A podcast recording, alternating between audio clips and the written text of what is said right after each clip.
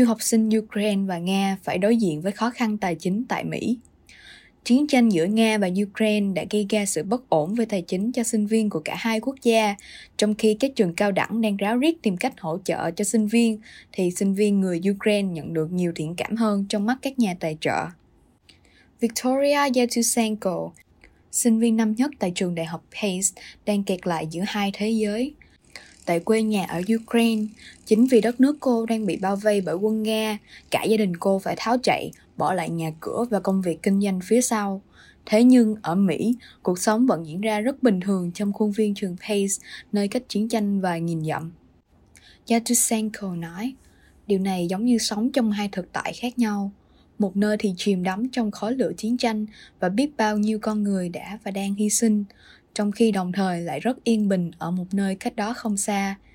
ở đây mọi người cười cười nói nói và cuộc sống hoàn toàn bình thường dù chiến tranh nghe có vẻ xa xôi nhưng đã có những hậu quả tiêu cực tác động lên Yusenko tại Mỹ. Tình hình tài chính của cô thay đổi gần như chỉ sau một đêm khi gia đình cô mất toàn bộ nhà cửa và công việc kinh doanh để tháo chạy khỏi Ukraine. Yusenko nói, gia đình tôi đã trả học phí và ăn ở của tôi cho học kỳ này nên hiện tại tôi vẫn ổn. Tôi biết mình có thể ở đây đến tháng 5, tuy nhiên tình hình của tôi sẽ thế nào sau tháng 5 thì tôi không biết được. Yusenko phải đối diện với sự bất ổn về tình hình tài chính khi cả gia đình cô đều đang tị nạn tại Đức.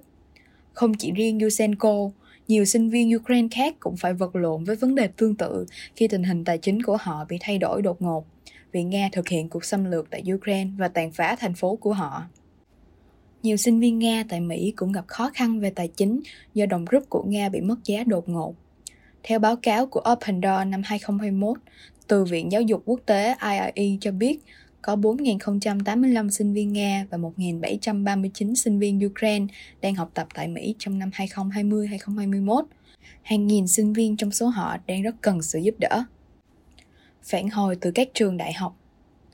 Đại học Pice hiện là nơi học tập của 33 du học sinh Nga và 12 du học sinh người Ukraine. Pice đang cố gắng hỗ trợ cho các sinh viên này tùy theo nhu cầu và hoàn cảnh của từng cá nhân. Chủ tịch trường đại học Pice, Marvin Chrysler cho biết phần lớn các sinh viên này là những nghiên cứu sinh. Một số sinh viên đã có thể bước vào giai đoạn hoàn tất việc học của mình, nhưng một số khác chỉ mới đi được nửa đường, nên hỗ trợ này thật sự phải dựa vào hoàn cảnh của từng sinh viên một. Ông Chrysler cho biết thêm, hiện tại PICE đang liên hệ với các tổ chức, đối tác và nhà thờ nhằm hỗ trợ những sinh viên này.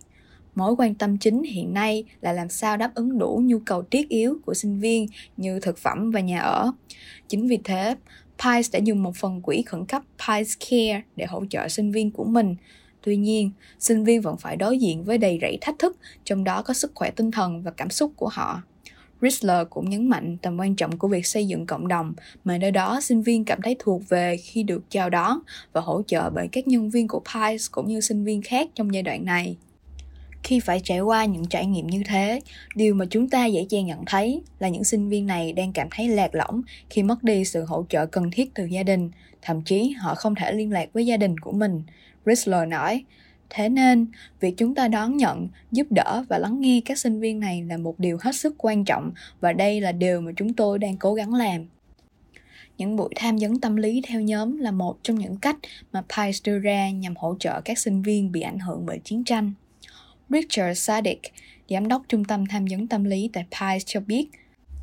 các buổi tham vấn tâm lý theo nhóm này cho phép sinh viên có thể cởi bỏ những gánh nặng mà họ phải mang đối với chiến tranh. Đó có thể là cảm giác sợ hãi, bị cô lập hoặc sự không chắc chắn, gắn liền với cả thách thức về tài chính và sự lo lắng dành cho gia đình và bạn bè của họ.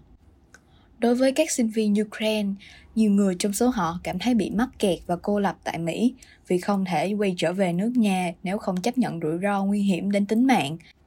Mặt khác, nhiều người bị cắt sự hỗ trợ tài chính từ gia đình vì gia đình không có việc làm, phải tị nạn ở quốc gia khác hay thậm chí là đang chiến đấu từng phút giây để bảo vệ cuộc sống của mình.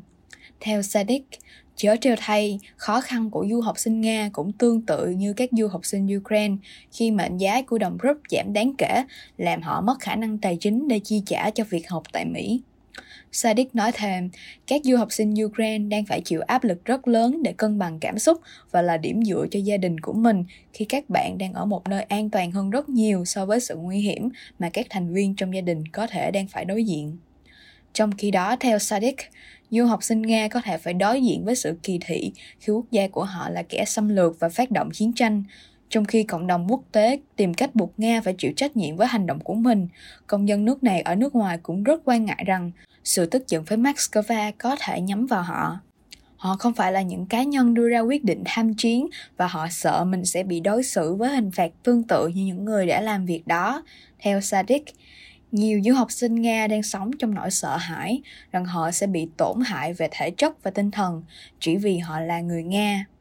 Thêm vào đó, những sinh viên này không dám nói ra nỗi sợ của mình vì sợ chính quyền sẽ trả thù gia đình họ hay bản thân họ khi trở về nước nhà. Thử thách của du học sinh Nga các sinh viên Ukraine phải chịu đựng cú sốc trước sự xâm lược của Nga là trường hợp hết sức thương tâm và nhận được nhiều sự đồng cảm từ các nhà tài trợ. Tuy nhiên, đối với trường hợp của các du học sinh Nga, họ lại ít hoặc không nhận được sự quan tâm từ các nhà thảo tâm, các chuyên gia chia sẻ. Justin Ranker, chủ tịch kiêm giám đốc điều hành của Hiệp hội Quốc gia về quản lý hỗ trợ tài chính cho sinh viên cho biết, nhiều trường đang gặp nhiều khó khăn hơn khi trao đổi với các nhà tài trợ về sự cắt giảm đáng kể hỗ trợ đối với du học sinh Nga với lý do quan ngại về tình hình chính trị.